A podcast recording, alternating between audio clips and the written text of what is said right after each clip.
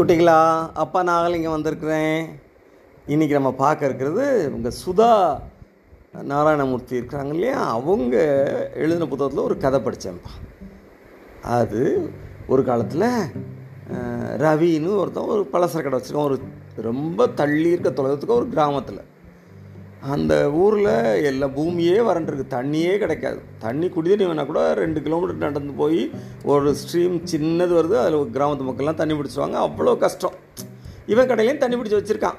ஒரு நாள் ஒரு வயசான மனுஷன் இருப்பா வந்து ரொம்ப டயர்டாக வந்து வெயிலில் நடந்துருக்காரு இவன் கடைக்கு முன்னாடி பெஞ்சில் உட்கார உட்காந்துட்டு மகனே தண்ணி குடிப்பியா? அப்படி கேட்குறாரு சரிங்க ஐயா பானலுக்கு தண்ணியை கொடுக்குறான். அவர் ஃபுல்லாக குடிச்சிருவாங்க. ஒரு சொட்டு வைக்காமல் இவனுக்கு ஒரே வருத்தம் என்னடா இப்படி குடிச்சுட்டாரு திரும்ப ரெண்டு கிலோமீட்டர் போய் தண்ணி எடுக்க வேண்டும் ஆனாலும் சரி வயசான மனுஷன் குடிச்சிட்டு போகிறான்னு பேசாமல் இருக்கார். அவன் பெருசாக பெரியவர் சொல்கிறாரு பானையை திரும்ப வச்சுட்டு தம்பி எப்பயுமே இது மாதிரி வர்றவங்களுக்கு ஹெல்ப் பண்ணுப்பா நல்ல மனசோட ஹெல்ப் பண்ணு. உனக்கும் ஆசீர்வாதம் கிடைக்கும் ஆண்டவனோட ஆசீர்வாதம் அப்படின்னு சொல்லிட்டு போயிடுறார். கொஞ்ச நேரம் கழிச்சு இவ்வளவு தண்ணி தாமாக எடுக்குது. என்னடா அது இவ்வளோ இருக்கு?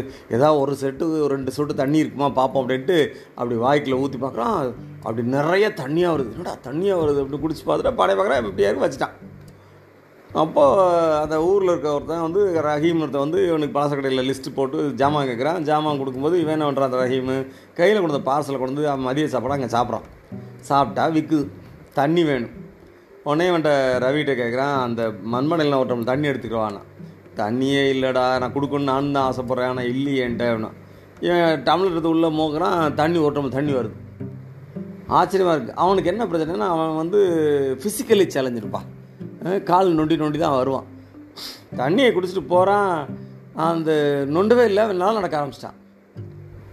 அப்புறம் திடீர்னு ஒரு நாள் ரெண்டு நாள் கழித்து ஓடி வரான். ஒரு குழந்தைக்கு முடியல அப்படின்ட்டு. நீங்கள் தண்ணி கொடுங்க ரவி இந்த குழந்தை சரியாகும் அது எப்படிடா சரியாகும்?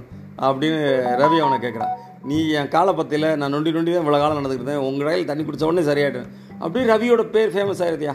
அது பலசக்கடையாக இருந்த மாதிரி ஆஸ்பத்திரி ஆயிடுது ஒரு நாள் ஒரு பணக்காரன் வீட்டு வேலைக்காரன் வந்து ஐயா உன்னை கூட்டுற சொல்கிறாரு அப்படின்னா இல்லை பாரு வெயில் இத்தனை பேர் காது இருக்காங்க இவங்களை விட்டு நான் வர முடியுமா?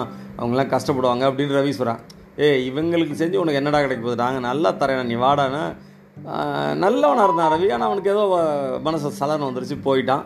அவன் நிறையா ப- பணம் கொடுக்குறாங்க வாங்கிட்டு வந்துட்டான்.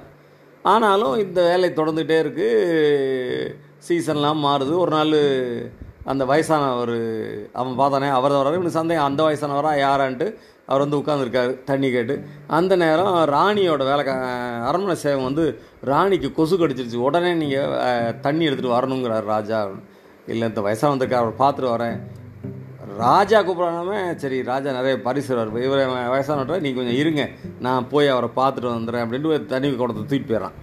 போயிட்டு ராணிக்கு கொண்டு போய் கொடுக்க போகிறான் தண்ணி பார்த்தா தண்ணி வர மாட்டேங்குது. திரும்ப திரும்ப பானையை பிரட்டி கட்டி பார்க்குறான் தண்ணியே இல்லை. அப்போ ராஜா கடுப்பாய் இனிமேல் இங்கே பண்ண உன்னை தொலைச்சிட்டேன் இந்த ஊரில் ஏமாற்றிட்டு இருக்கேன்னு பற்றி விட்டுறாரு. அப்போ தான் ஒன்று தோணுது. நம்ம வந்து பார்க்க வந்த அந்த வயசானவர் தான் நமக்கு இந்த பானையை கொடுத்தவர். ரொம்ப தப்பு பண்ணிட்டோம். அதுக்கு பிறகு அந்த ஊர் மக்களுக்கு உண்மையான ஒரு டாக்டர் கொண்டு வரக்க ரொம்ப முயற்சி பண்ணி தினமும் தண்ணியை பிடிச்சி காத்துட்டே இருக்கேன் என்றைக்காவது அந்த பெரிய மனுஷன் வருவார். திரும்பியும் அந்த மேஜிக் நடக்கும் அப்படின்ட்டு.